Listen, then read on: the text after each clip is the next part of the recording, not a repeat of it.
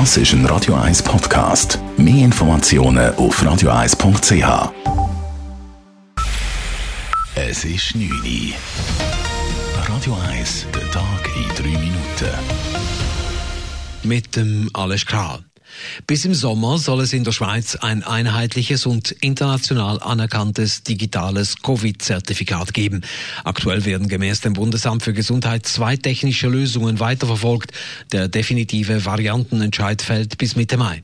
Details von Raphael Wallimann. Evaluiert wird ein Vorschlag vom Bundesamt für Informatik und einer vom Joint Venture von zwei Schweizer IT-Firmen. Eine definitive Lösung muss laut dem BAG anwenderfreundlich und vor allem fälschungssicher und mit anderen internationalen Lösungen kompatibel, zum Beispiel mit dem digitalen grünen Impfpass von der EU. Daten werden ausschließlich die gespeichert, wo geimpft oder getestet wird und bei den Betroffenen selber.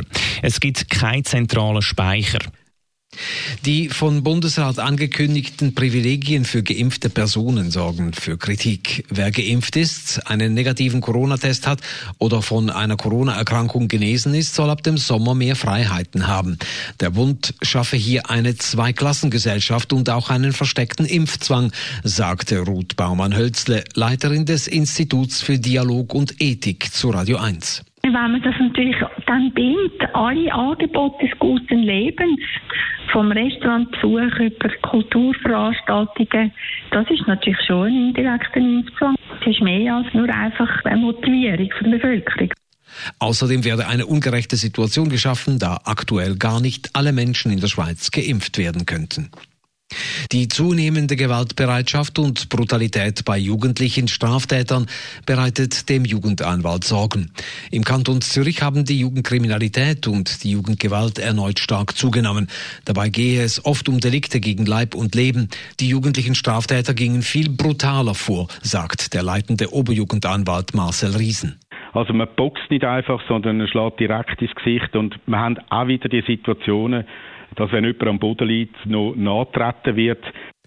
Gemäß Mitteilung der Justizdirektion hat der Anstieg aber nichts mit der Corona-Pandemie zu tun, da die Fallzahlen schon das fünfte Mal in Folge steigen. Die Überbauung des seit Jahren besetzten Zürcher Kochareals ist einen Schritt weiter.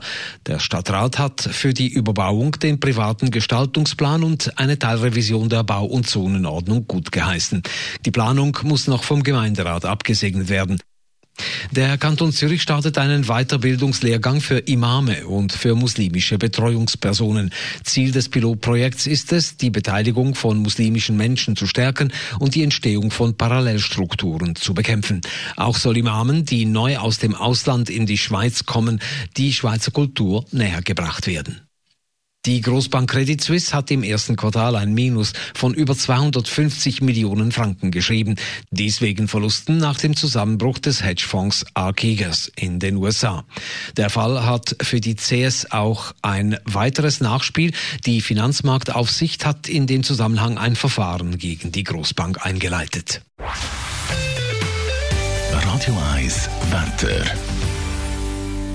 In der Nacht ist es meistens klar und morgen am Freitag gibt es den ganzen Tag strahlenden Sonnenschein.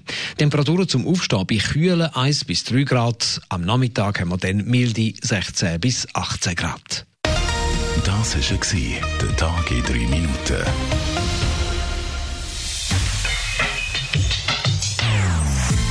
Non-Stop Music auf Radio 1. Die besten Songs von allen Zeiten nonstop. Radio 1.